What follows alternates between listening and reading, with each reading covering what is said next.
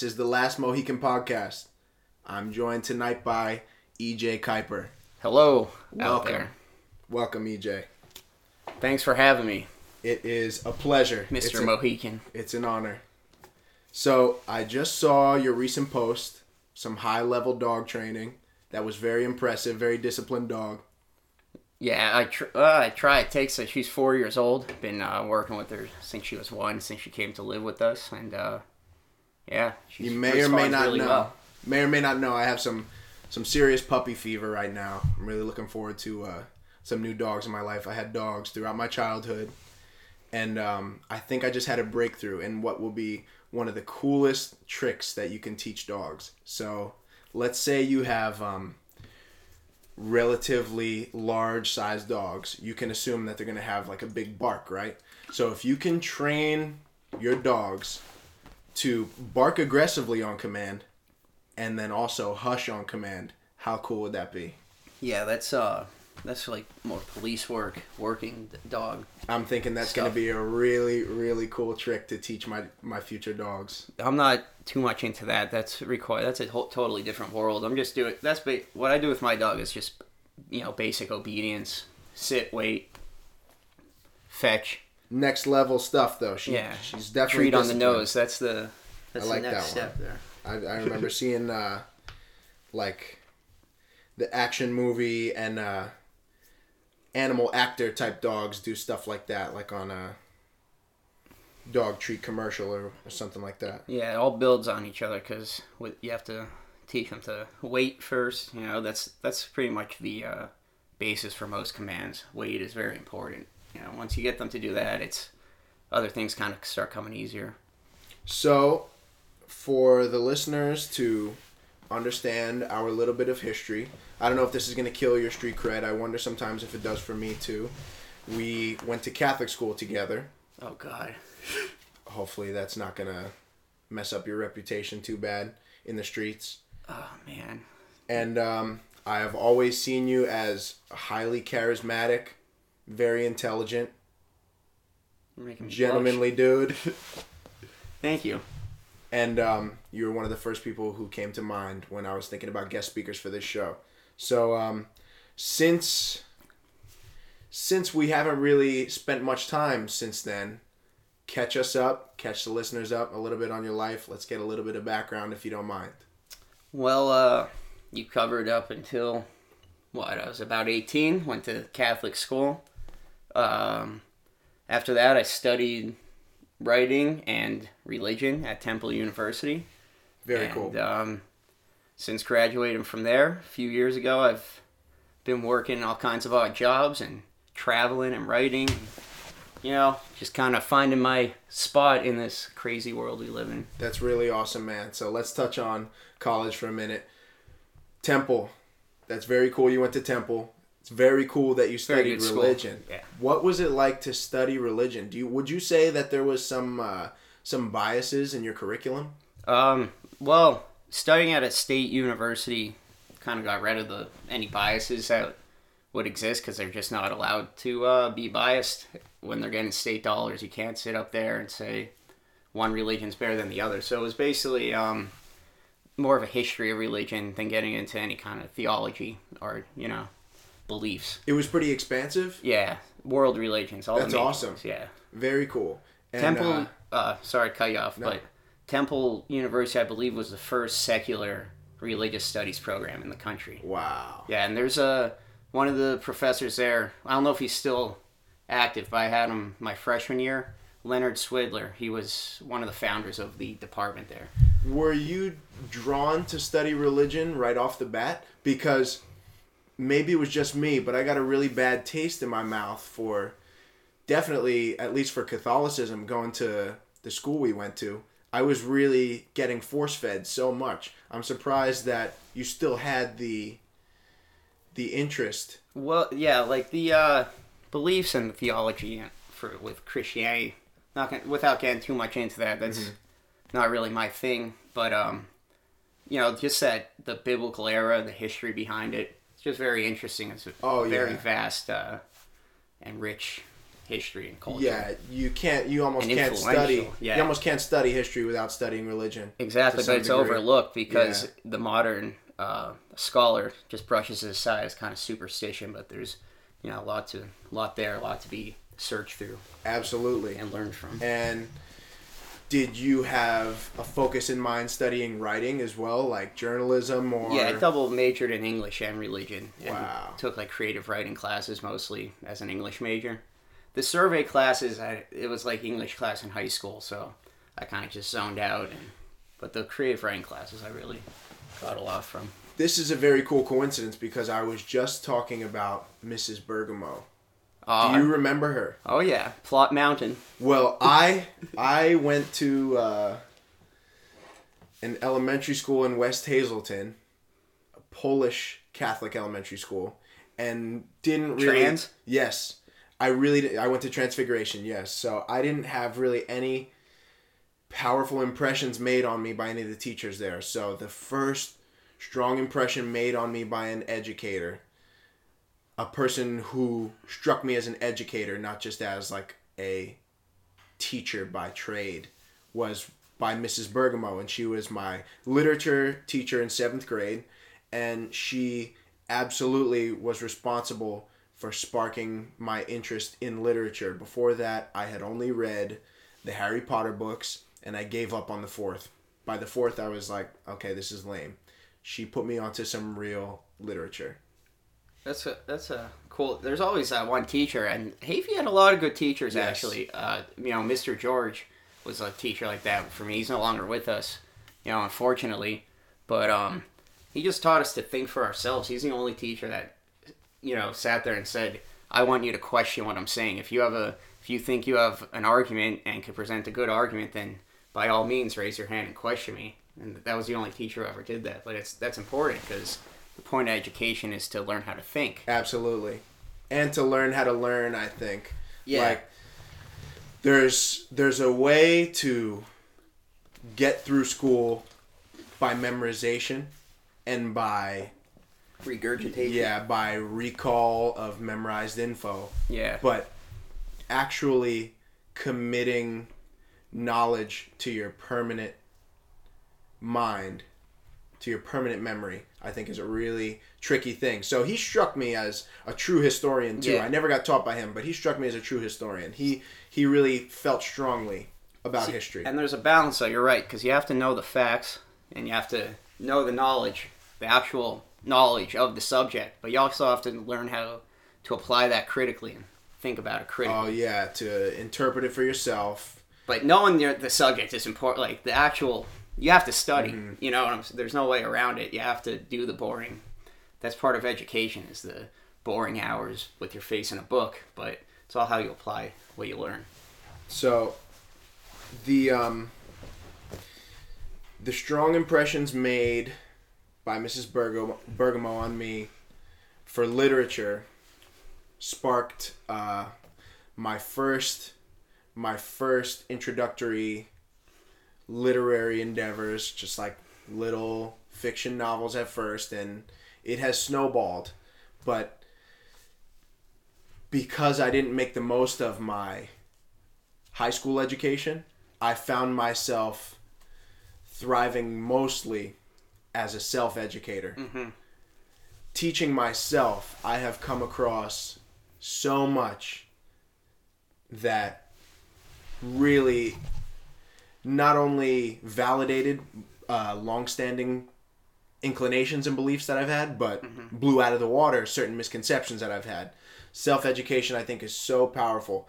I wonder if you've um, you've heard of the Baha'i spiritual um, kind of offshoot of Hinduism called Yeah, Baha'i. Have you heard yeah, of that? I'm, I'm familiar. It's it's kind of yeah. I've done a little. I've known known some people who are adherents uh, to that faith. So what what I was most impressed by in their spiritual doctrine is a coming of age uh, milestone called the independent investigation of truth. Mm-hmm. I can't imagine something more familiar. something more. I can't imagine something more significant si- significant than that.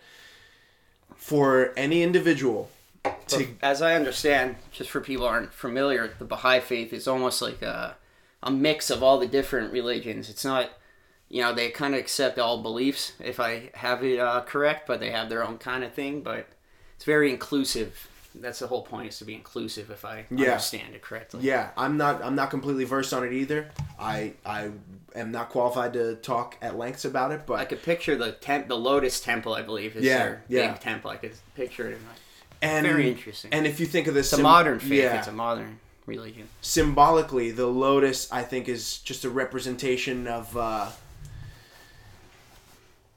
acquiring knowledge. in, in Buddhism, in East Asian uh, religion and philosophy, is a very prominent symbol. you Yeah. know, because it rises from the murky water, from the mud, and blooms into a beautiful flower. So it's a symbol for, in Buddhism, for enlightenment. You know, Yeah. coming from the darkness, from the murky water, into the up above, into the light. Yeah, being able to derive a divine beauty from worldly truth and information that can Yeah, the mud be, and the muck. And yeah, the stuff that can from. be somewhat less beau- yeah. than divine. It's not the beautiful, Yeah. picturesque waterfall landscape. It's the sediment kicked Yeah. up from the bottom of the, river. That's the earth. That yeah, the and earth. that's what that's what gives rise to the lotus. Absolutely. Very cool. So the um the concept that they have of adhering to a system of spiritual education to a certain point and then reaching an age where it is required for an individual to go out and investigate the truths of the world for themselves. Almost like uh, the Amish do. Right. That? I forget what that's called. Right. Absolutely. I think that's powerful stuff. And there's a lot of commonalities like that around the world. There are these common threads of action and belief that people arrive at completely ignorant to the other people doing the same thing. Yeah, whether it's um, you know, in in Judaism, it's your bar mitzvah or bat mitzvah. In Catholicism, it's uh, confirmation. Mm-hmm. You know, the- ever it's the rites of passage almost. It's just, I guess, they're just different in their execution of it. But almost every faith has some sort of rite of passage like that, becoming a, a man or an adult or a You're- part of the community or whatever. You're right, but it seems like not every established religious belief system like that has an open door yeah, it's policy supposed to be at that your choice and all, Yeah. but it really And I think that's lot of them powerful. Don't really emphasize that it's your choice, but yeah it may it may be in to the fine print That's supposed to be the point. Yeah. that it's your choice, but that gets lost. A lot. yeah I didn't really have a choice. I was to be confirmed or not. I just got confirmed. I didn't have a choice to receive communion. You know, you're supposed. You know, you're supposed to theoretically, but it's just how you're you're raised. You know? yeah I was pushed through until I decided to buck the system and stage events that would result in my expulsion I was like, an, oh, you got expelled from Hafey. yeah I, I, I don't I, remember that. I staged my own well, towards the end, towards when it was like closing Uh, or before the year that? before, the year prior. So I was in uh, the beginning of tenth grade, I believe, and I knew what it was going to take, Yeah. and I chose Mrs. Connolly as my as my host to to set up this disciplinary disaster, pretty much. So she was my religion or theology teacher. It was last period. I rode the bus. She made me sit in front of the class just based on what uh, bonehead, knucklehead kid I was. Makes sense. A teacher doesn't want to have to deal with more than they have to. But it was getting to a point where she was holding me there after class, and I was on the verge of missing my bus. And I was refusing to pray at the end of the class.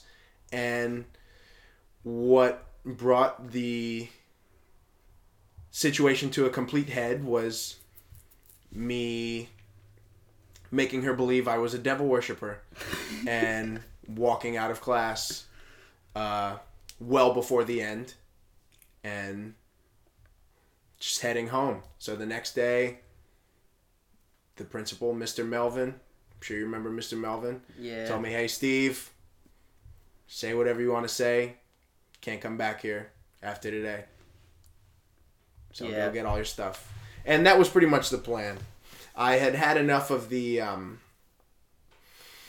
the religious institutionalizing. It, it was enough for me to go through the whole high school and middle Actu- school institution. Funny thing, actually, that I had Miss Connolly too. I actually liked Miss Connolly as a teacher because I would argue with her all the time. That's what kind of sparked my interest just in studying more about religion, so I could, so I could have arguments with, with my religion teachers at Catholic school. I know what I'm talking about, you know. Yeah. You were able to It's really easy to it's really easy to argue against Catholic theology, though. So it's not you know but you were still getting the opportunity to develop your own informed opinions about this stuff based on But sometimes she would say stuff, and I'm like, I don't know what to. You know what I mean? Yeah. Like, you have me completely stumped. yeah i thought she was awesome too Yeah. it just it just so happened that she had to be the one it had Yeah. to be her yeah. and i guess that was a necessary step in my development spiritually because i've come to a place of spiritual peace spiritual uh understanding. I wouldn't say i've achieved enlightenment but i am on the path towards it.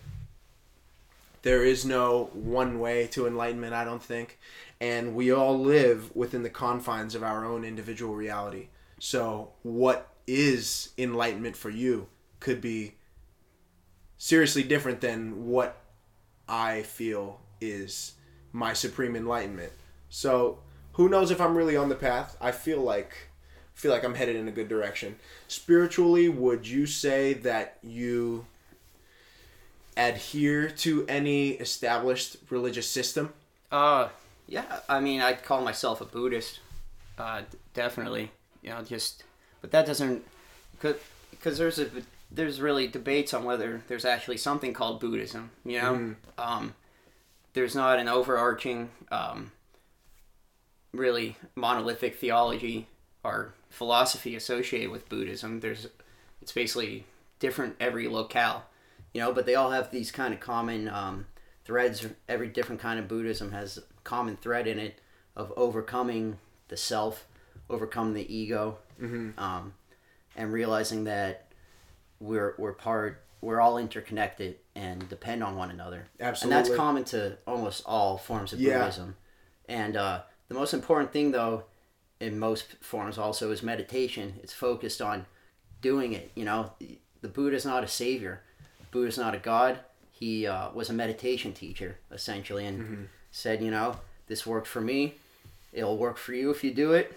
If you want to do it, fine. If you don't, then you could continue to suffer. And that's what always attracted me to Buddhism.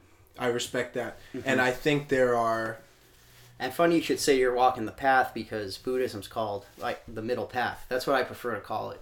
that's I don't cool. say Buddha, you know, because it, it, it's really contradict contradictory because you're not worshiping Buddha, and you're not really. I mean, he didn't invent the, these Mm-hmm. things. He just taught people how to do it. You know, he didn't Yeah. invent enlightenment. He just found the path to it. I definitely respect that. Mhm. I think um, the path, because it's not the same for everyone, there cannot be Buddha didn't teach that.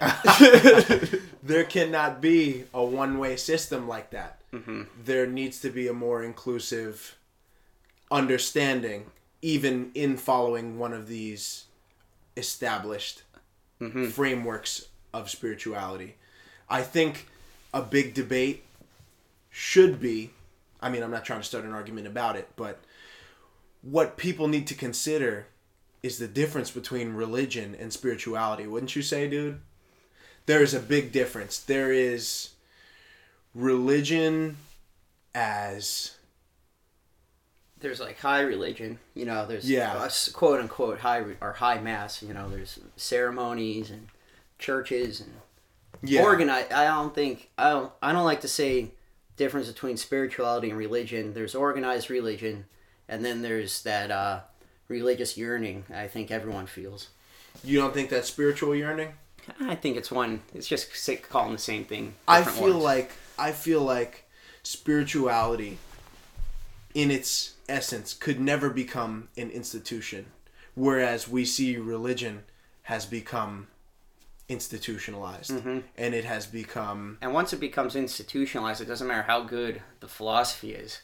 Like you know, Buddhism. People think it's a very even Buddhism's not immune from it. You look at what's Right. going on in uh, Burma in Myanmar right now. That's Yeah. a Buddhist majority using, you know, the Buddhist religion as a ways uh, To uh, persecute. or- yeah, to persecute Yeah. to or as a as a ways to mask uh, nationalism. Mm-hmm. You know, absolutely you know, we're the Buddhists. They're the we're this is a this is a Buddhist country. You know, yeah so even. Buddhism's not immune to that. so- anytime your religion leads to divisiveness Mhm.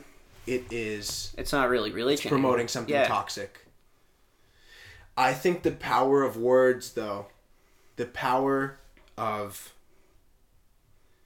the meaning behind these words words like religion words like spirituality words like politics it needs to be considered we need to collectively look at the definitions we're assigning to these words and think about whether or not it's time to update these definitions or reframe Mm-hmm. our perception of these words because you can get seriously trapped in That's the, the- words people throw especially around. in Zen Buddhism. That's one of the main teachings is not to get caught up in words. It's, um, you know, in Zen or in in the original Chan Buddhism from from China before it went to Japan. It was called Chan, or still is in China rather.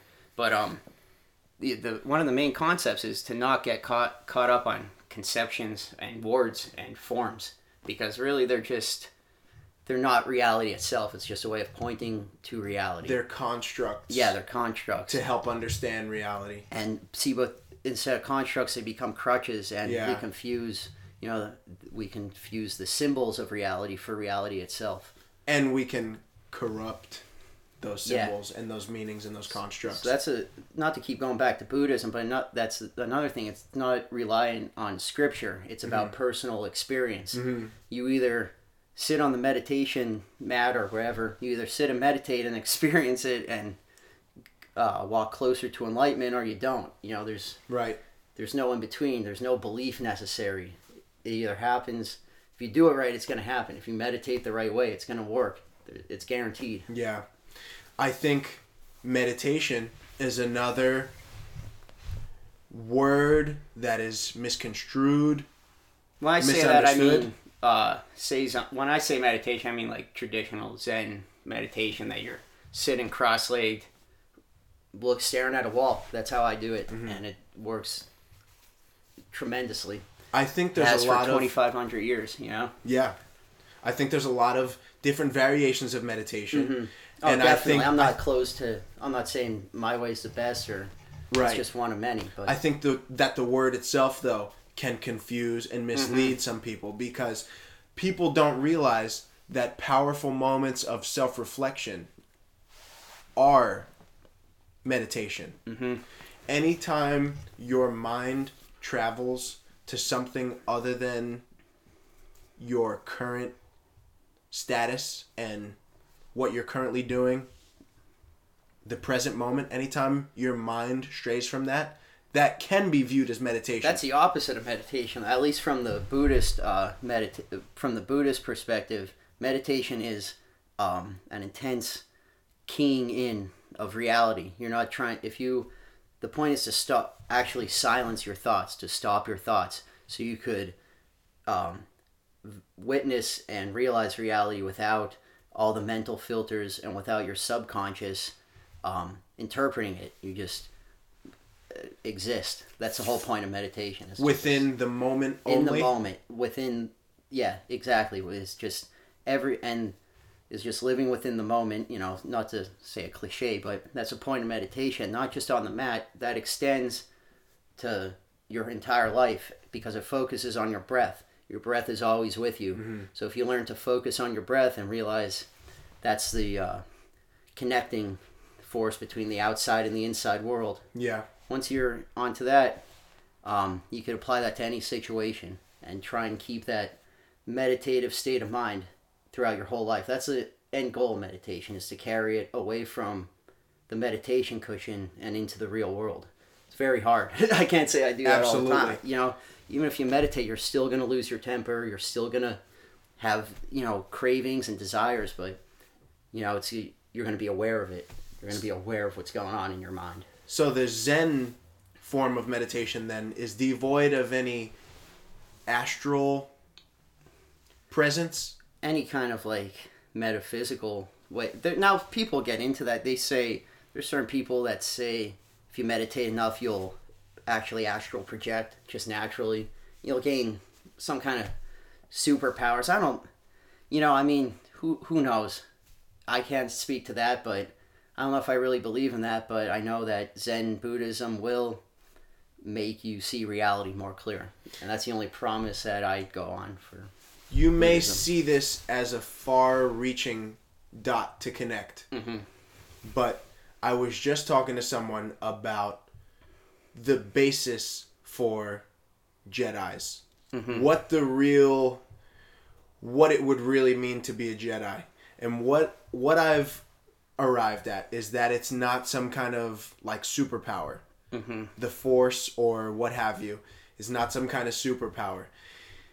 A Jedi would be a fully self-aware, enlightened, capable individual that does not make mistakes. Like every action, every choice, every movement you make would be full of purpose and devoid of the apprehension or confusion or fog that leads to making mistakes. I see a lot of like Taoism with the Jedi philosophy, you know, um, and certainly, especially Zen Buddhism. Zen Buddhism was influenced by Taoism because when uh, Buddhism came from India to China, it um, over the years, of course, it was um, influenced by the native religions in China, and one of those happened to be Taoism, and uh, the kind of combination of Taoism and Indian Buddhism formed Chan Buddhism, and um, where was I? Oh yeah. But anyway, so Taoism believes in a principle called Wu Wei, which is effortless effort, and we, which is kind of what you were alluding to. All their actions, you know, they're so well trained that they don't have to think about anything. They just exist. They don't think. They don't, you know, it's not. It, it's just straightforward. They just do. but all completely full of purpose and yeah, intention. exactly. The the intention needs to be there. The purpose Yeah. needs to always be there. So, without um, harping too much on spirituality for anyone uh, who is yet to delve into that aspect of themselves, I say yet because whether or not you recognize it, you do have a spiritual self. You just may not yet be self realized. So keep that in mind, listeners.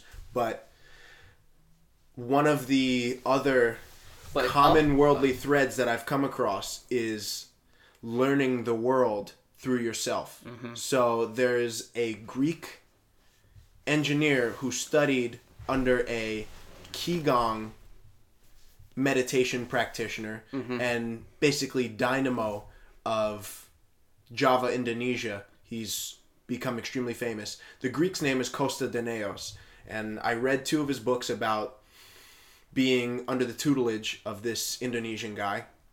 Is that the guy that like lights shit on fire? Yes. What- Okay, I yes. saw those videos. He has manifested some of what you would call superpowers as a result of Qigong meditation, which I think is different than your Zen meditation. But he See, now- focuses on storing solar energy. I'm naturally skeptical of anything like that, though. Yeah, um, I've seen those videos, and you know, actually, one of my professors uh, showed me that, showed up my class that a video of that uh, guy, you know, like uh, lighting paper on fire and Ball of newspaper put in on the sidewalk. pencils. My first instinct, though, those looked more like uh, magic tricks than they did any kind of superpower. Yeah. they, it, you don't know the conditions that those he did that under. You know, you don't know the materials he was using. If he could do that under scientific conditions, and I would believe it. And you know, I think that a lot of people think that's contradictory. How one man I could be talking about spiritual life, and then saying, "Well, prove it under science." But there's an extent to the claims that religion can make. You know, now um, in the science of psychology, I think certain religions, especially Buddhism, has a lot to offer. But if you're when you're talking about chemistry or physics or that's not the realm of of religion. And I don't think it needs to be. You know, Mm-hmm. I think that's a, from a, a past time. So I'm very skeptical of that. I don't I don't think you could achieve powers like that through meditation. And any meditation teacher who says that you could is probably lying. Here are two pieces of. That's my opinion. Though. oh yeah, absolutely. And who does not have a right to their opinion? Mm-hmm. That would be a total breach of any discourse among peers. You have mm-hmm. to be able to share your opinion, and you have to be able to respectfully disagree. So let me share with you two pieces of controversial proof of some of that footage. Absolutely. If you saw the quote unquote pencil in the table, mm-hmm. it was actually not a pencil, it was a chopstick that he put through a Formica table at a small restaurant in Indonesia. So they had a camera crew there, there was people sitting around the table, the table was round. So when he did this, the first push of the chopstick through the table went about halfway through. Mm-hmm. So everybody's like, wow, very impressive. So then he's going to hammer it the, west, the rest of the way home. Mind you, he's doing this with his hand. I say hammer, but he's pushing with his hand a chopstick through a solid Formica table with like a laminate kind of coating on the top. So as it's halfway going through, and he's going to push it the rest of the way, the chopstick splinters and shards of it fly through the air. A piece of it stick into a female camera I crew saw, yeah, member's forehead. that was on that She's video. bleeding. Yeah. So he's deeply embarrassed by this. He says he was shamed by his master, who's no longer living, but still Mm-hmm. appears to him uh, as an astral projection. Mm-hmm. So that was a piece of little controversial piece of proof of that, still in the same video. Mm-hmm. But he also has shown his ability to conduct electricity into a light bulb and they did a few demos with that, just holding a light bulb by the metal, and you see the filament start to mm-hmm. glow. As And far as that goes, I don't want to. I mean, I saw someone do that at the Bloomsburg Fair in a sideshow tent one time, though. You know, you understand fair enough, yeah, fair enough. I mean, That's there are so many. opinion. It, it just looked like magic tricks. If someone was actually had those powers, I think there would be more direct ways of displaying them. Right, they hooked them up to a multimeter as well, Mm-hmm. though, and they sho- they were able to show that there was a charge being conducted. One of the arguments interesting. with uh, because that's all based on chi energy, Mm-hmm. and um, depending on who you talk to, certain people say there is proof um, uh, of chi energy between you know certain the certain skin layers or something the way it, the liquid moves on your i don't know i remember hearing about it when i was in uh as an undergrad. But um if chi energy exists what instrument would you use? Th- that's one of the measure it? arguments. People say there's just not an instrument to argue it. So i i like to view chi energy more as uh, a philosophical concept about um, balancing about balance not as an actual um, physical force Mm-hmm. that you could harness like they do in you know Dragon Ball Z or whatever because essentially that's what that guy is saying. Mm-hmm. That's the dream. but if you look at it more as a philosophical concept, as uh, you know, like in Taoism and everything, uh, it could it uh, offers a lot as far as um, nutrition, balancing your body goes, Mm-hmm. things like that. Because certain foods do give you certain energy. You know, Mm-hmm. that's that's a scientific fact. So I think it's an interesting way to frame uh, health and even fitness. Chi energy could go in there, but like I said, I think it's more of a philosophical concept about balancing the inner and outer outer worlds than it is an actual uh, you know force, energy force. Have you though heard of any of the Western scientists that studied chi energy? Uh, Westerners have, I have not. I can't say I have. Westerners have dubbed it bioenergy, mm-hmm. And they equate it to strong, Well, you look everything strong pulses of, energy, static right? electricity. So Wilhelm Reich is a Western scientist who studied bioenergy or chi energy at lengths Mm-hmm. as well, and he did come to some uh, to some conclusive findings. Mm-hmm. Yeah, What I like I, was- said, I'm not discounting anything.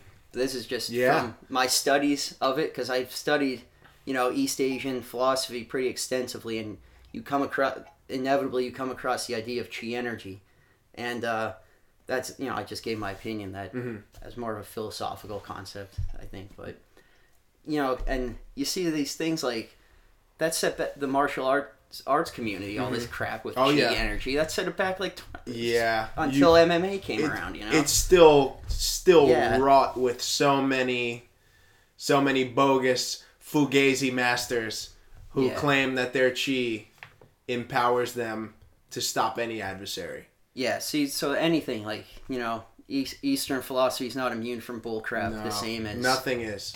as when the something be- charlatans that preach in Jesus' name. You know, when it's the same something thing. becomes an institution, it is yeah, back to what is- you were saying it- before. Yep, it becomes susceptible to corruption. hmm It's inevitable. Once there's profit to be made on it, once there is a following behind it, it is inevitably going to become corrupt to some degree.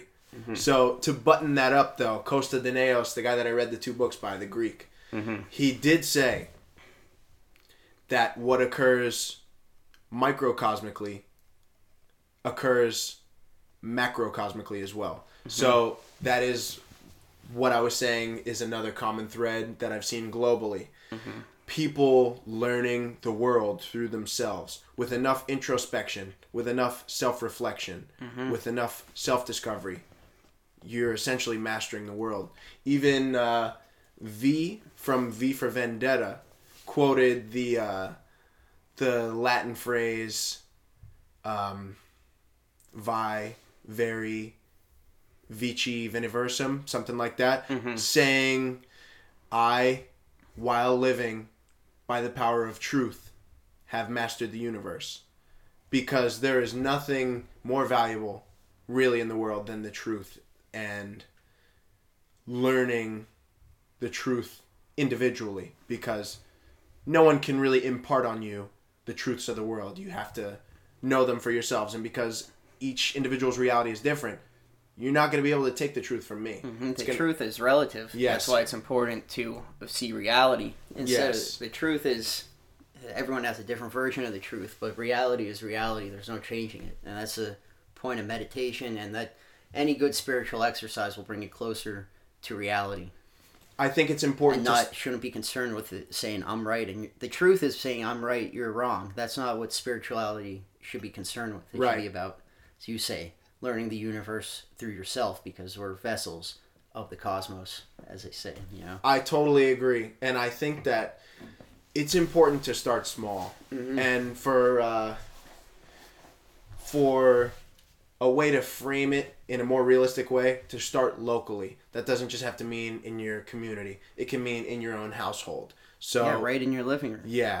right in so your bedroom, whatever. for for an individual to argue like the nature of reality, for an individual to argue what's universally true or false for all human beings is pretty foolish because who are you to say? Mm-hmm. Do you grasp the true nature of reality?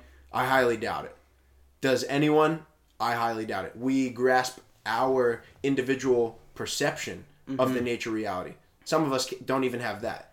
But it's important to start small and start start locally, I think. So the um It's the only way to do it. Because if you try to do every, if you try to change your whole life at once, your whole being at once, you're gonna be met with disappointment and you're you're gonna fail and be That's completely how it is. overwhelmed. Yeah.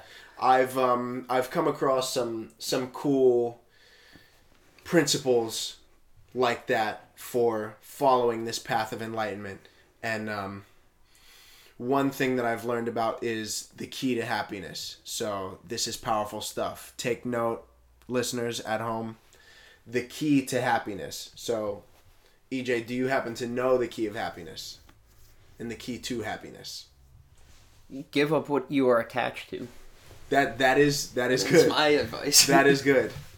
What I've found through my research to be the key to happiness is realistic expectations. Mhm.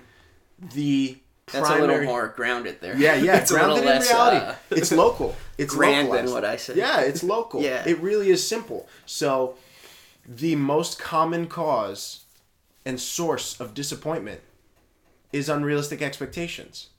Mhm. So the key to happiness is is to have realistic and expectations. embracing disappointment. Yes, in all things. I was just reading. Uh, I just started a book by a meditation teacher named Chögyam Trungpa.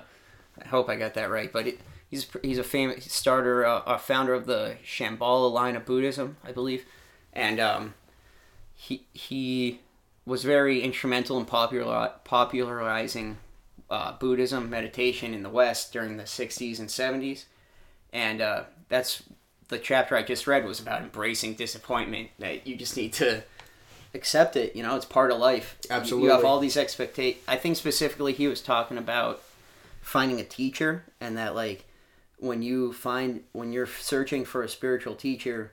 You have all these preconceptions about what they're going to be. They're going to be these holy people, and then you're going to be disappointed Mm-hmm. That leads to because nobody is. You're, you're expecting this perfect being. They're not perfect beings. They're just meditations Yes. or spiritual teachers. yes. You know, So you have to exactly. So you have to embrace disappointment because it's going to happen. So, with that, have you had any mentors or guides in your personal development and uh, along along your path? As far as spiritually, it's just uh, that's mostly just a solo thing because I, like we were talking about, I have a bad taste in my mouth for organized religion still from Mm-hmm. just Catholicism. It's not to. There are good things about Catholicism. I don't want to put down anyone's faith. I agree. But you know, Catholic school is is a Difficult. It's a it's Difficult pill yeah. to swallow. But um, yeah, some of that stuff they try to teach you. But anyway, um, No mentor? no meditation. I uh, you know, learned from. Well, I I was exposed to like Zen uh, meditation in a class I took, but the professor I had, I didn't agree with the way he taught because he was almost like a Zen, like a Buddhist priest, and said, you know, my is the right way, and that's it. And a, you're not supposed to teach like that at a, a state school, you know. Mm-hmm. And B, no, you're not like this. You know, You are just not- don't push your you're not the beliefs on people, especially uh, impressionable undergrads like Right. that. You know, but that was my first exposure to Zen meditation. And there's a book called Zen Mind, Beginner's Mind. Best book on meditation you could get. It's a very good introduction to it. I have been searching, but the closest Buddhist, uh, the Zen Buddhist place around us is like 45 minutes away. And They meet on like Sunday mornings. It's, ju- it's just, but that's a good thing about Buddhism is you don't necessarily need Yeah. anything. You can meditate.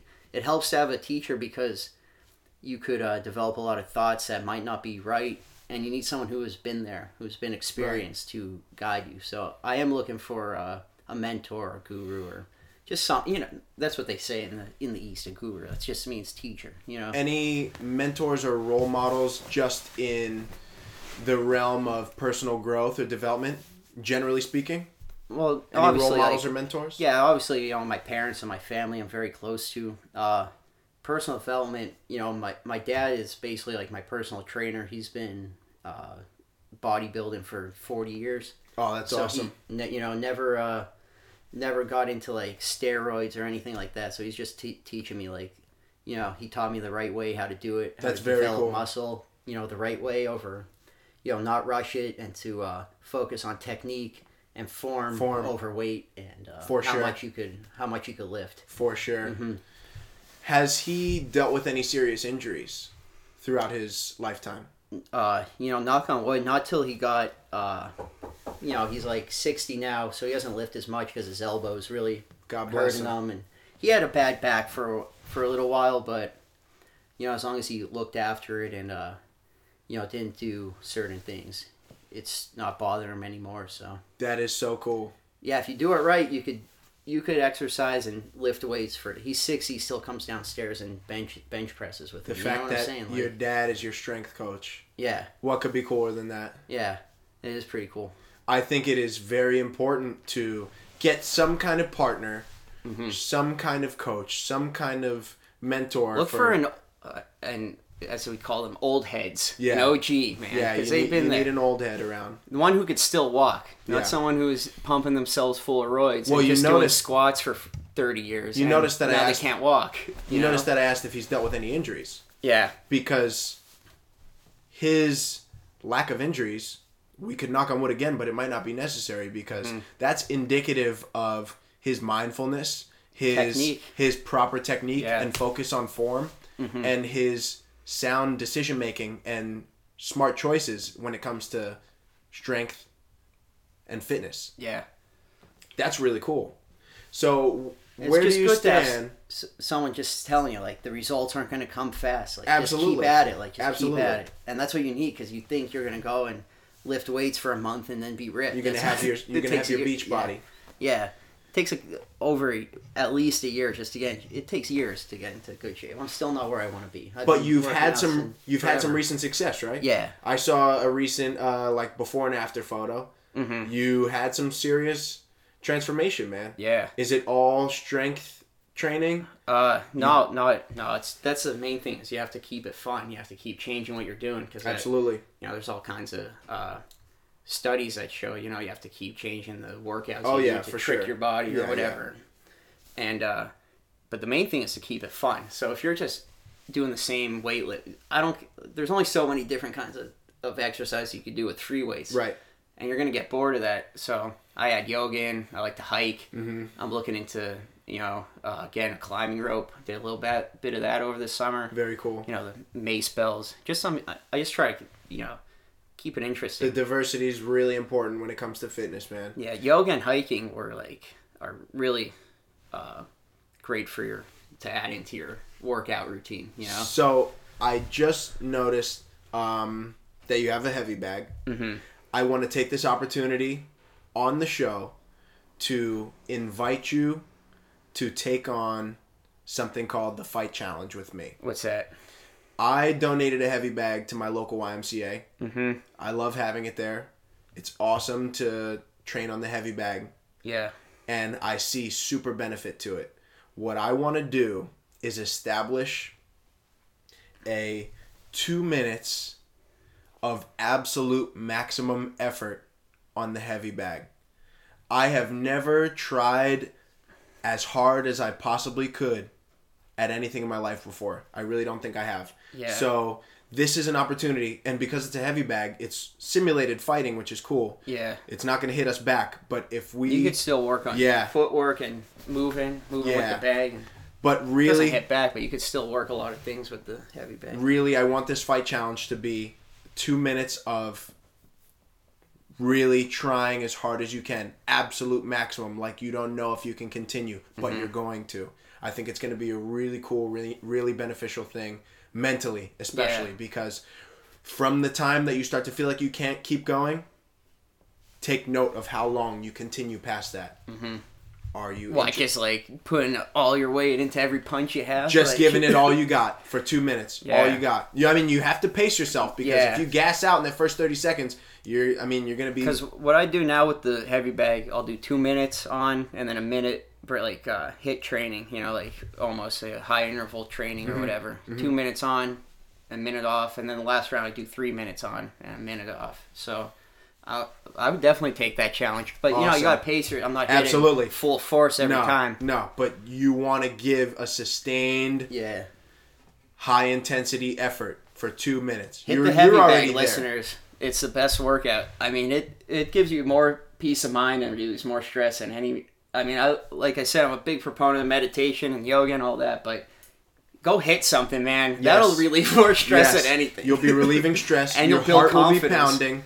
You will feel better. You Yeah. are pushing around a 150 pound heavy bag or so. Yeah. There's strength elements involved. There's cardio element, elements involved. It will build some mental toughness. You can push back your thresholds of Yeah, I've been hitting the heavy bag. I had one up in my basement in high school for karate and stuff. Mm-hmm. That was that was great to hit. I conditioned my knuckles. They're huge. I broke my knuckle on that thing. Look at Wow. that. That's- and there's blood all over it. It's because it's a white one. Like that. Just get a heavy bag. You won't regret it. yeah. Don't break your knuckles on. So- So that I don't do that. Stay tuned and keep your eye out for when I release this first fight challenge footage, and then be ready to follow suit behind me, if you're down. I'm down, man. Okay, great. So we we expanded on spirituality pretty well, I would say. If there was any listeners not really ready for individual investigation of truth and individual spirituality, I would say let that be. I would say just, and especially don't take it that seriously. Just go out and don't be afraid to explore. So we talked about the individual investigation of spiritual truths. Let's talk for a minute about the individual investigation of politics. You are a punk rock fan like myself, and I would say that my introduction to real political understanding might have been punk rock music, particularly the War on Errorism album by NoFX. What was your introduction to politics? Uh, well, my dad was a union president, and uh, his union went on strike when I was four years old. So that was my introduction to politics. Class struggle. That's what it's all about. That is interesting. What what union was it that he was in? Steel United Steelworkers. Man, I respect him even more now. Yeah, and they actually quote where won that strike. You know, there's no winner in a strike. It's just Yeah. not a good thing. You know, it's the last resort, but it's tough. But it's how I learned about politics. He used to have me. Uh, he was actually elected president after the strike uh, when they came back. But during you know before that and during the strike, he was very involved with the union, and uh, they used to do like corporate what's called corporate campaigning, which is writing letters to your congressman and all kinds of things like that. So you get a bunch of people to, uh, or not, co- it, you know, and are, uh, you know, voting with your dollar. But the main thing was to write your congressman. And uh, I remember, you know, f- help, helping them find addresses and all that stuff, and just being involved with the uh, with the process. So it's from a very early age. I've always been involved with politics in one one way or the other, or That's- informed. It's wild he had to assume that role of union president, and was he also still working as a as a steel worker? Yeah, well, during the strike, you had to take different jobs, obviously, you know. But uh, yeah, it was actually a foam company, but it was organized under the steel workers. Okay. You know how that works. Yeah. was- but yeah, it was. But Shit's shit's real. That's no joke. You know. Absolutely. When we talk about the power of words, though, one one of the most misconstrued words and one of the most misleading definitions, I bet, in the modern lexicon of English would be politics because people, a lot of people our age, a lot of my peers, a lot of people in the generations uh, trailing behind us, the younger generations, would say they want nothing to do with politics. Politics are stupid. You can't escape it though. It's it's a reality of life, and that's what people don't understand because they're caught up in the definition. They think politics means like political news and partisanship. That's wrong. I would I would encourage listeners right now to understand that politics are in all things. So in our species, we live in a hierarchical hierarchical society. So politics are in our lives, whether or not we whether or not we acknowledge them. Absolutely. Um, you know, the you either have to be informed and be involved, or you know, just accept what happens to you. You know, um, the, as many faults as the United States government has, it's still a government for the people and by the people theoretically. Mm-hmm. And the reason it's not that is because people don't exercise their rights, their Yes. basic rights, and they don't want to stay informed. Apathy has as much to do with the current state of um, Washington D.C. as does um, The corruption. corruption. You know? Apathy is Apathy, just yeah, as exactly, guilty. It's just as big a contributing factor. Yeah. But if you think that you can simply abstain from politics, you're wrong because No, they don't just govern yeah. our society, they govern every interaction that we have on an individual level too.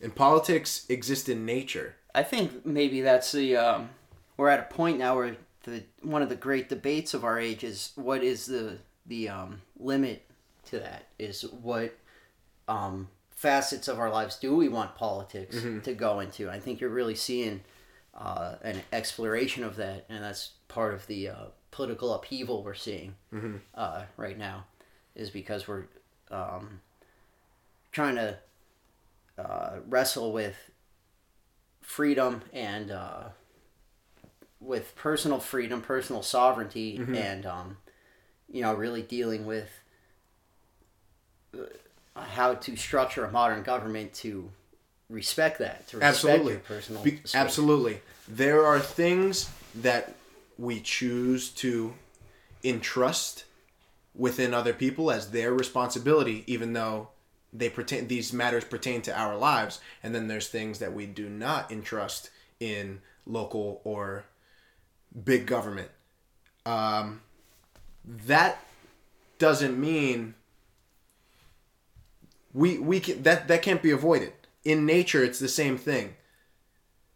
There's responsibilities entrusted into leaders even in social groups of animals. Like elephant herds have a matriarch. That matriarch is responsible for remembering migratory routes through the desert to find water the rest of the herd can true can choose to trust and follow her or to not but they may or may not survive. And if none of them survive it's her fault but who's really going to be there to point fingers and place blame? You can choose to entrust responsibilities in others or you can choose to be your own leader and govern whatever issue or matter it is piece of policy in your life for yourself. I think that's what we're trying to find is um, we're obviously all members of a community, right? But you know the kind of the whole basis of the United States Constitution is individual liberties and indi- individual freedoms, and um, you know a lot of thi- people are definitely going to disagree with me on this, and we have a pretty on one hand we have a pretty um, wonderful and unique political system. I was just reading um, an article about how if Donald Trump came to power in any other country, almost, you know, if without the kind of checks and balances and protections that the United States has, by now he would have been a, a totalitarian dictator. If, say, in a in a less developed country, without the uh, strict constitutional uh, limits to uh, executive power.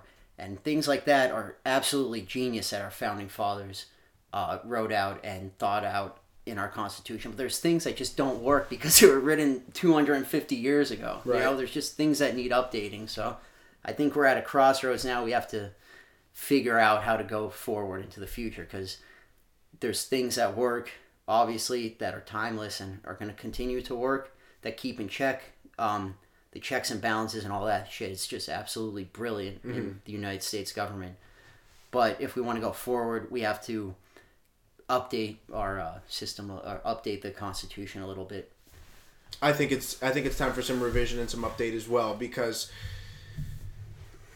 the the ideas of partisanship alone are becoming antiquated. The idea that there are Just two, two, ways of and looking only at the world. two Come ways of framing our entire national government and its policies is far fetched. That's a pretty that's wild what- idea. That's the entire strategy that our current president rode to power on is us versus them. Mm-hmm. yeah, it's playing black and white. other, yeah, partisanship I think is really unhealthy Yeah, in what it's developed into.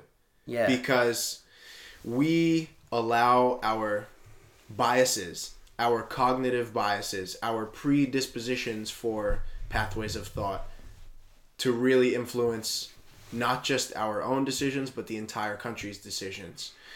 People with a strong confirmation bias regarding their conservatism or regarding their say old fashioned political that exists on both sides, though. There's there's scary shit going on. absolutely I'm not. I mean, don't get me wrong. The right, the far right right now is you can't even compare it to the far left. One is fighting Nazis. The other one is Nazis. Mm-hmm. So that's the they're not the same. But as far as partisanship goes, um, both sides allow themselves to be blinded Mm-hmm. in, to a certain extent by it. You know, but but who benefits from convening in a in a group or in a panel for everyone to discuss a shared view amongst themselves what will come of people discussing a view that they all have this the same standpoint on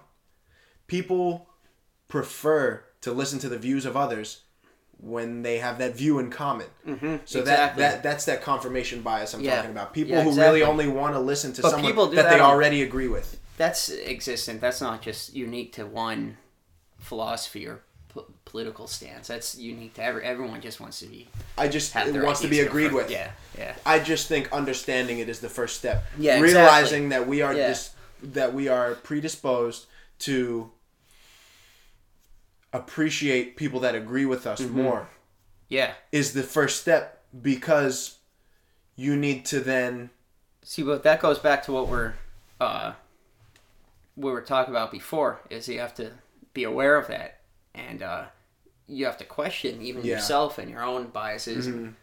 Most people don't want to welcome debate because that that's how you expand your mind. You find out what's right and what's right. It's not about what lapses there one are person being right or wrong. It's just about principles and yeah, ideas being right. furthering an idea or Yeah. developing an idea further. That's the real benefit of critical thinking and debate. It's not just figuring out who's right or wrong. It's to about progress.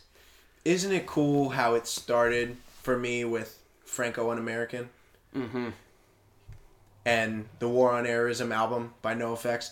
They mentioned Howard Zinn in that song Franco Un-American, and it's a decade a decade or more later now that I have finally read my first piece of literature by Howard Zinn, Mhm. and I can't believe how ahead of their time the NoFX writing and writers were because Yes. How about the idiots are taking over? Yeah. That's the best song for that album, the, man. That, yeah, the idiots are taking over. Is that really hits it on the head. You know, ten. Not, that was more than ten years ago. it was like fifteen years ago they put out that album.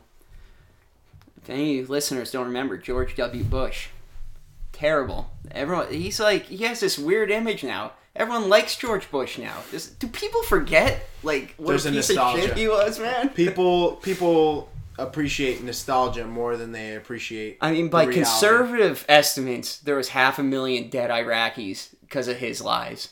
That's a conservative estimate, and that goes all the way up to like a million. Mm-hmm. And what you about know? all the Americans? Exact. Yeah, exactly. I'm just saying civilian casualties Mm-hmm. and I are.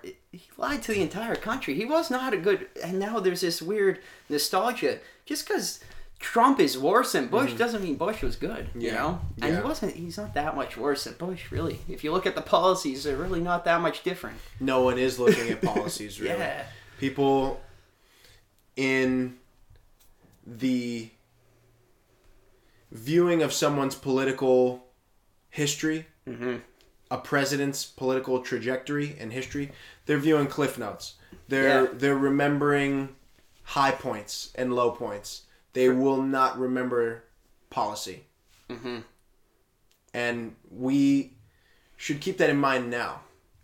Maybe we should Like start Ronald to reframe Reagan that. has this legacy as cutting. Ta- he cut taxes once or twice, but then he raised them more. He raised taxes more than he lowered them. In his, from what I understand, you know, of course I may be wrong, but he has this legacy as this great conservative, conservative crusader.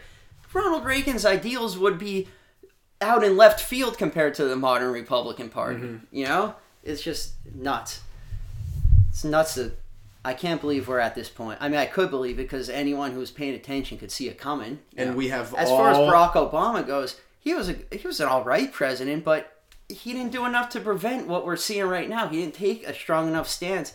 There, in 2008, the entire economy collapsed because of the actions that individuals took. There could have been people prosecuted for the housing bubble. There were executives at these uh, uh, mortgage firms who are pushing these toxic um, mortgages, and they knew it was going to collapse. They knew it was bad.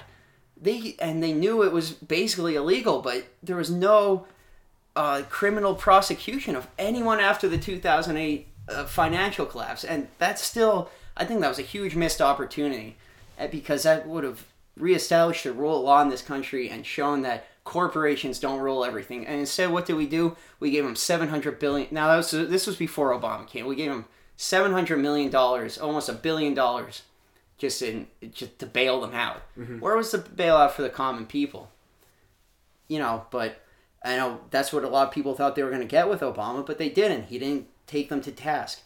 George Bush, Dick Cheney walked away free. I couldn't believe any other country they would have been chased out with pitchforks and torches. I think he really missed the ball. There was a lot of good Barack Obama did, but overall, it's just a problem with the Democratic Party. They don't go far enough. They they're spineless. If I if I may say it myself, I know that's strong words, but come on, they're afraid to take on any real issues. They uh, they act like they're the party of the working man, but then they're in the same the same corporations that are in the pocket of the Republican Party are in the pocket of the Democrats. They just paint it with this happy rainbow picture that anyone could become part of this this corporate monstrosity instead of as opposed to the de- the Republicans who say, "Oh no, this corporate monstrosity is only for us." I don't want to join the corporate monstrosity. I want a party that's going to take take it on head on. How is it? How is it still legally justifiable that there is not a third party I mean, in, it's in legal. our state? It's legal. It's just no one. People only pay attention during election time. How do we only have two choices? because people only start paying attention before there's an election. Uh, a, a real third party takes years and years to build. It's organizing. Mm-hmm. It's about organizing. That doesn't come overnight. You know, it's a movement. Yeah. It, it requires a movement, not a party. No A one. party's not going to save us. It's going to take a Right. uh, a shift in conscious in national consciousness and education.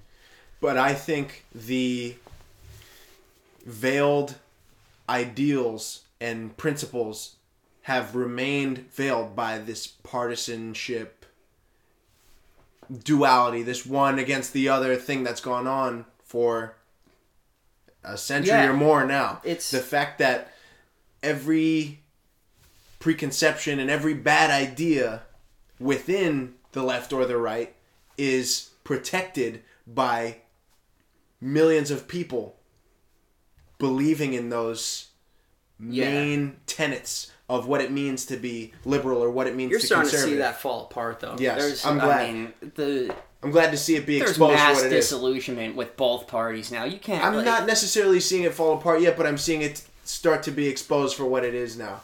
I see a lot of I see a lot of biases prevailing, a lot of confirmation bias prevailing within those two parties, but people who choose to take a uh, an objective look at the two party system and the No, don't get track wrong. record of these two parties in their policies, Democrats and Republicans are almost like on different planets. You know, Mm-hmm. Democrats they might be.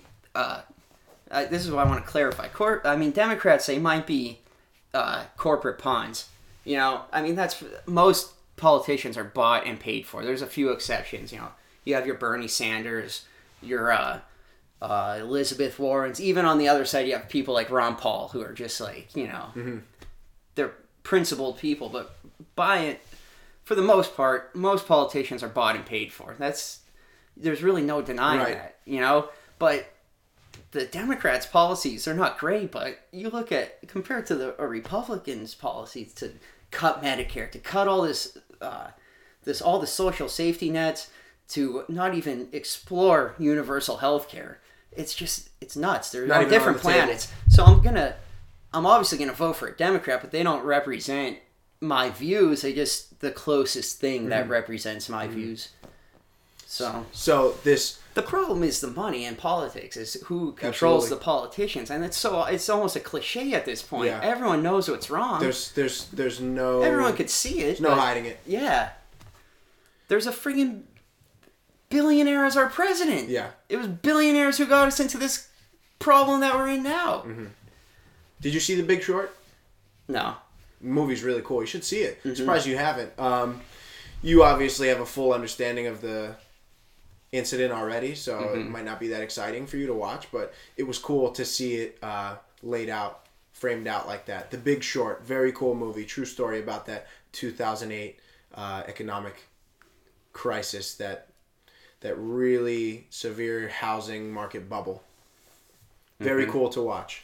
Um, I wanted to tell you about Dr. Jordan B. Peter, B. Peterson, clinical psychologist and psychology professor from uh, University of Toronto. I've listened to some of his lectures, some of his uh, podcasts, and he has been trying to illuminate the problems with political correctness and postmodernism. So I'm sure you've seen the huge influx of these young demonstrators and protesters in North America, like not just our country, that are out um, demonstrating for a cause unbeknownst to them. People are protesting things they don't even understand. People our age and people in the middle of their academic journey, people um, who call themselves educators are influencing a lot of this. And what's happening is people are getting to a degree where they will not trust anything government related anymore. And You can't blame people. they though. see they, you they can't blame people for not trusting the government, though. they see a few they see a few anti uh, politician or anti political regime demonstrations of any category and they get behind it just because they are protesting. So the the actual views that they have never get voiced. Mm-hmm. The opposing view never gets explained to them. People are just blindly protesting at this point. point. And what he's saying is that we need to start on a local level and we need to start small. So for an individual like you or me to go out and protest the entire United States political regime mm-hmm. and the entire United States government would be a farce because do we really understand the inner workings of it?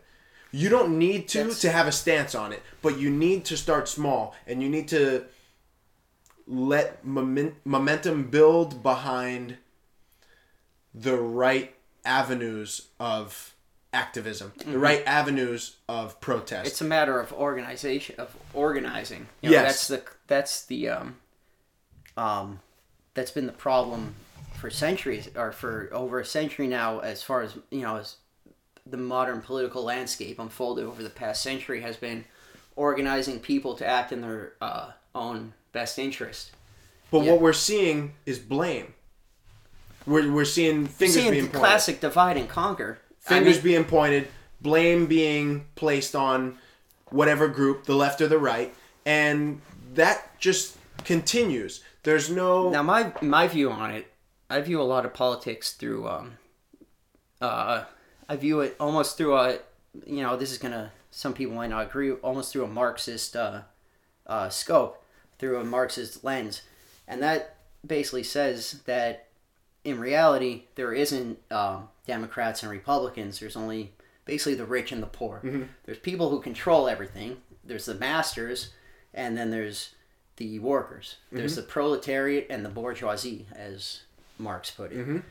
And until and the the proletariat's vastly it's the same thing that the one percent versus the ninety nine. The ninety nine percent is the proletariat. It's just a matter of um of fostering class consciousness to make people see, hey, we're all in this together. We're all one. Our power together is um, a lot more powerful than the people with the, the money, who are ve- relatively very few compared to the many. But it's been a problem throughout history how to how to reconcile that. And really, Marx is one of the only people who really came forward and and gave us a solution to this, and that was to overthrow the bourgeoisie.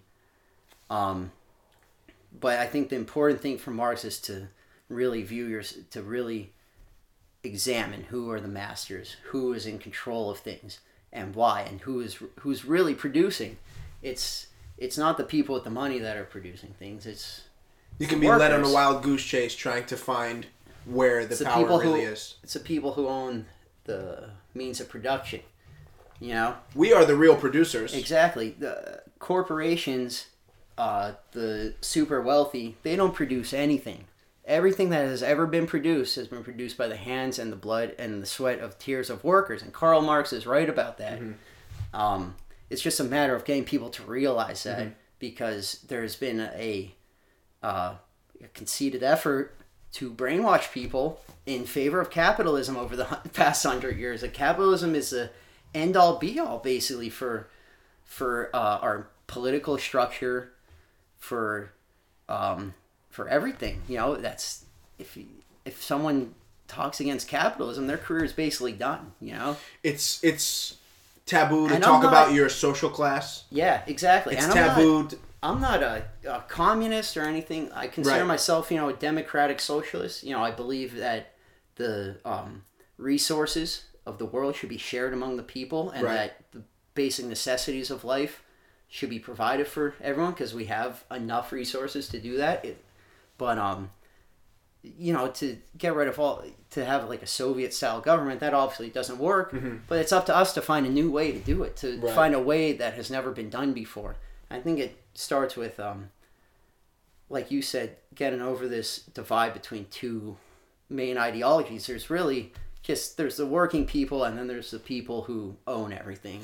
Placing That's- blame, placing blame though is clearly Oh, there's An people that unhealthy blame pathway. though. There's people that blame though. There may We're be. just pla placing the blame on the wrong people. it seems there is people to blame. I mean, it's obvious there's people to It's blame. not liberals or conservatives or Mexicans or whatever the fuck people are blaming nowadays. It's How it's healthy- the ones who are in control. How healthy has it been though to focus on blame? I think what could be more constructive and more beneficial is to focus on solutions, taking responsibility and assuming legitimate accountability. So tr- starting small, first of all. Hillary Clinton tried that and she got beat. Well, I mean, she won by three million votes, but she got beat in the election. Mm-hmm. you know, out, yeah. that was. I mean, I trust me. I mean, I think Hillary Clinton was a terrible choice to run. She's the most unpopular politician of the past 30 years and they decided to run her in you know probably the most important race of our lifetime that we're going to see in our lifetimes you know? It- stuff like this doesn't happen too often that we're witnessing. But she would talk about policies and you know during the debates and Trump would just throw blame. And you know I understand what's going on with Trump is that we're so used to the to these fake politicians that will just say whatever they need to get elected and then this guy comes and he looks he looks like he has authenticity mm-hmm. and that he is an outsider but he's he's a billionaire mm-hmm. that's the same people who are writing basically all the laws in this country It's- He's right back with his buddies. yeah he's not an outsider He has Neither is Hillary Clinton for that matter, but at least she was like, well, yes, we have these problems in our country, and here's my idea to fix them. They Well- might not be what you agree with, but at least she had some kind of friggin' idea. Well, one thing I could say about Trump is it seems like he has followed the model of starting small. I mean, in his own scope of understanding. So, I mean, you could say he didn't really start off small because he started with the quote unquote small loan of a million dollars from his father. Um, He didn't try and do it all at once, though.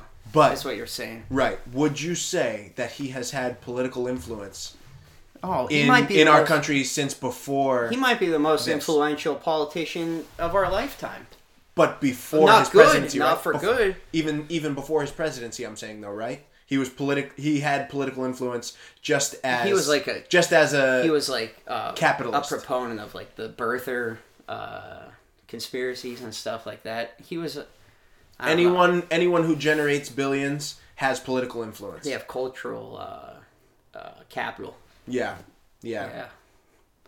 the real workers are the capital Yeah. the real producers are the capital so if you're talking about capitalism you can't really most people you can't really throw dirt on it most people don't realize that they're not getting paid um, an equal amount compared to the amount of work they put out. Like they're not getting paid enough for the, they're not getting paid enough capital for their labor. You know the you look at the profit of that you look at what the company profits off your labor and what they pay you. It's it's very disproportional. You know disproportionate. Um, in reality, the worker should keep- keep everything he he or she produces in ways of um, or not everything, but should keep more. You know, some things obviously, uh, if you have a company, you have to have some kind of profit. but that's what I think what we have to re-examine is the profit. Absolutely. You know, is do we need to keep running a system based on profit? I don't. It's not sustainable. Uh, It capitalism's based on the idea that an economy could grow infinitely. And on a planet of finite resources, that just doesn't work not because we're going to run out of resources. So you can't keep continuing to grow. You have to structure a society in a way that's sustainable, but still um, is sensitive to, uh, not sensitive, but still protects individual sovereignty. You can't just be sensitive, you know, you need that, or else you end up with a Stalinist regime. And I, besides a few very radical leftists nowadays, I don't think anyone really wants that, you know? Right. as they're called tankies in the in the leftist community, uh, Stalinists nowadays. Yes, there are people who still believe in in the uh, ideology of Joseph Stalin, which is just as terrifying to me. Yeah, that's all scary. as terrifying as neo Nazis. Not Yeah. quite, but you know, Joseph Stalin set back the workers' movement indefinitely. You Mm-hmm. know, he ruined com- communism was supposed to be the workers' way to freedom, and Soviet communism kind of just um, crushed that, in my opinion.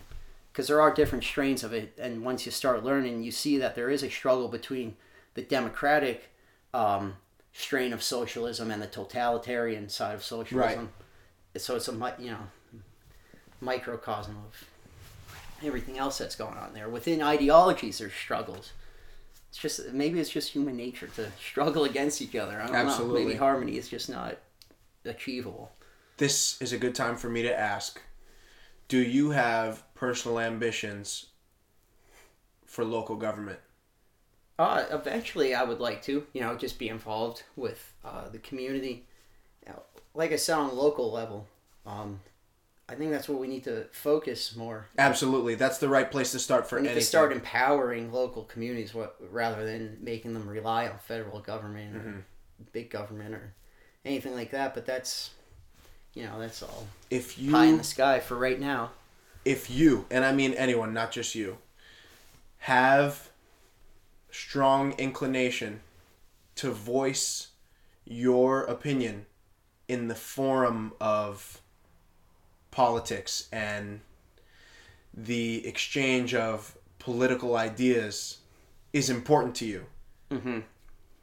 It's it's crucial that you pursue that. You know what I mean? Absolutely. you will be filling a void that is long standing for genuine politicians because the word politician has become so steeped in negative connotation now that you can hardly even say it and attach someone's name to it without it sounding like an insult but there is a long-standing void For good reason. for though. genuine politicians. Yeah, for good reason, yes. But I would absolutely and the, really there's no big solution it's what we were talking about earlier about individual development that is a solution until people you can't change a society through um, laws and through governing Right. it has to be a, a personal Right. um, change a right. personal revolution What occurs microcosmically also Yeah. occurs macrocosmically. So so if you have if- a bunch if you have a country full of scheming greedy and self-obsessed assholes then that's what your government is and you elect your government it's going to reflect you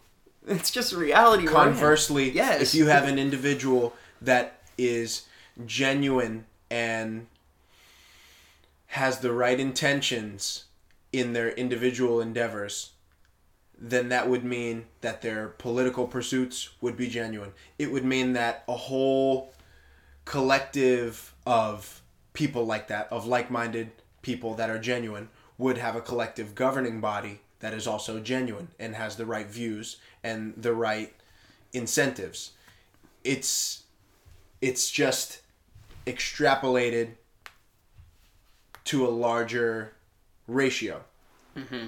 I mean, is it any is it any surprise that a country obsessed with reality stars and nonsense like that elects a reality star to the pre- to the presidency? It doesn't seem like a friggin' coincidence to me. pure pure sensationalism that people are lapping up and thriving Yeah. on. If you watch the news, if you listen to the radio, if you've ever heard the Rush Limbaugh program on the radio. Oh my! Is he It still is on? pure. Yes, he is. It's Oh my pure, God. pure, He seems almost mild by today's standards, so that's a that's scary though. pure Rush sensationalism. Rush Limbaugh used to be the like furthest right wing nut job there He was, was fringe. right? Now he's a staple. Now he's he's like a moderate almost, or like Bill O'Reilly before he- you know his whatever before he got fired and shit.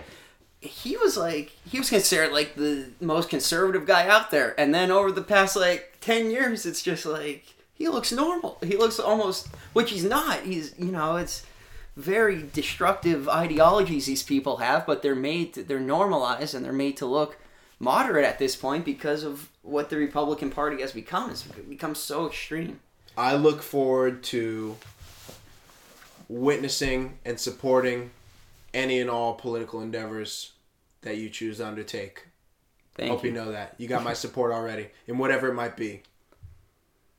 Yeah, well, we'll see. Do you have a favorite piece of literature or just favorite read, generally speaking, that you think made a deep impression on your development? Probably On the Road by Jack Kerouac had more influence. I know uh, that influenced a lot of people, but it's such a such an extraordinary book, and not just the book. His his writing style is it um it just embodies everything good about America. I have never read his work, so I'm gonna check out on the road. I On the Road is a good place to start. Dharma Bums is good. My favorite book by him is Dr. Sax, and that's a very it's a, one of the most difficult books like novels I've probably ever read. It's just very heady and it's all stream of consciousness, but it's really Jack Kerouac at his most brilliant because it kind of gets away from the uh, social commentary that uh, is kind of in the background of On the Road. You know, he he claims that that's not what it's about. That it's about you know finding freedom or whatnot. But it's basically a bit uh, a lot of social commentary, and uh, you know, really, in Doctor Sax, it's almost a purely philosophical novel. It's really really great. You should check it out. I have found that I can learn tremendously from fiction of a good author, just as well as I tend to learn from nonfiction. There's yeah. lessons to be derived from fiction as well. I haven't been really reading a lot of fiction lately. I, I was never actually a huge fan of fiction. I like, uh, like I said, I love Jack Kerouac. That whole, I love the whole Beat Generation. Um, I really like Stephen King. You know, you know that's not high literature, but as far that's as far as fiction, and you know the classic Ernest Hemingway stuff like that. I'm more into. Uh, I've always been more into poetry. Uh, as far as, as my literary tastes go, I just get a lot more out of it. I want to take this time to give you and the listeners a few recommendations here. You said you're interested in all different types of fitness, and I, I think Onnit, on it fitness, O N N I T, mm-hmm. is a brand that you would find yourself at home, starting to research and check out some of their products mm-hmm. because they do fitness gear like the kettlebells, like maces. They also do naturally derived herbal fitness supplementation and they focus on a lot of exercise science and they have um, an Onnit academy which um, has like pro coaches teaching rudimentary movements and functional fitness broken down so that you can keep your focus on the form and the technique. Mm-hmm. Onnit's very cool. Something to check, check out. out. Yeah, absolutely. Um, also, what I've been drinking throughout this podcast, it's actually a psychoactive type of tea called yerba mate Ooh. from South America. Very cool. It I honestly feel like it gives a serious cognitive boost. It is caffeinated, but very different than coffee, I would say. I like to drink Kayari Mate, this company based in Chile. They don't grow or process anything here in the US. They're completely South American. Yeah, it's a whole other podcast there. Yeah, very cool Yeah. stuff. Very cool. Um, enhancements I think you get just from drinking a cup of tea. So I also want to suggest to you the Jocko podcast. Jocko Willink, a Navy SEAL turned business consultant, um, recently made the cover of Business Magazine, I believe. A strong proponent of self discipline. He put out what he calls a field manual. I have it right here. It's called Discipline Equals Freedom. Very cool stuff. He has, without realizing, aligned himself with the principles of Bushido and the samurai, almost iconically samurai self discipline and commitment to one's path and and developing oneself in the most suitable way to follow the path perfectly and self mastery the ever important endeavor of self mastery so that's something i want you to uh, hopefully commit to your memory jocko podcast check him out will. especially his um, his expanding on Musashi. So, do you um, do you have anything you want to share with the listeners? Any recommendations here? Uh, I mentioned it earlier. Zen Mind, Beginner's Mind by Shunryu Suzuki. Uh, that's a very good introduction to Buddhism in general and meditation specifically. Uh, follow that if you're interested in meditating. There's also a lot of good resources on YouTube. Also, for you know, just take up meditation or yoga. I would definitely recommend it. Um, read the Communist Manifesto by Karl Marx, whether you agree or disagree with it. I know it doesn't matter. It's very important work.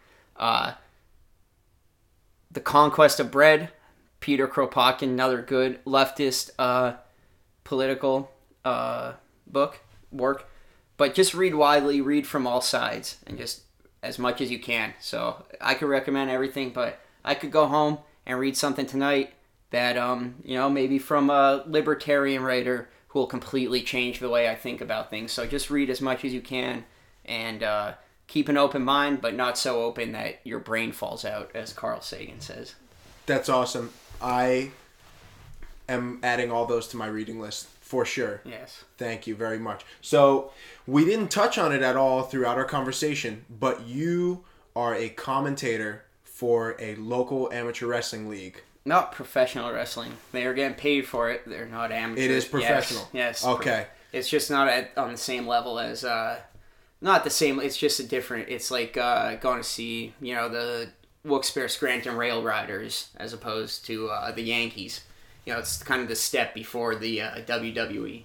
This So, is- yeah, you are you are required to keep an electrifying level of voice entertainment probably in being a commentator. You are in a sense illustrating you're telling the story. yeah you're illustrating a lot of it. That is awesome. And You have to know when to uh, have heightened expressions, when to bring it down, when to talk about something else. You know, when there's a lull in the match, it's there's an art behind it. Everything about pro wrestling, there's an art behind it. Even the wrestling itself, it's it's theater. You know, that's what people don't realize. i was an absolute fan as a kid Yeah. i learned how to do the worm from watching scotty too uh-huh. hottie Oh yeah, I've met Scotty Too Hottie. wow that's wild matches for him. So you have, to a degree, a character that you have to Oh, yeah. convey in your commentating. Oh yeah.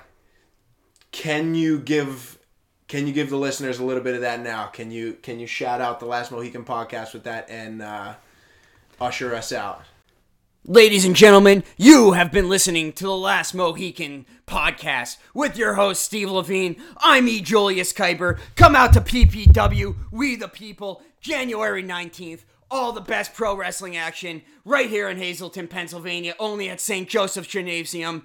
Come back next week. You won't regret it. Over and out. I'm E. Julius Keiper. I said that already. I'll see you later.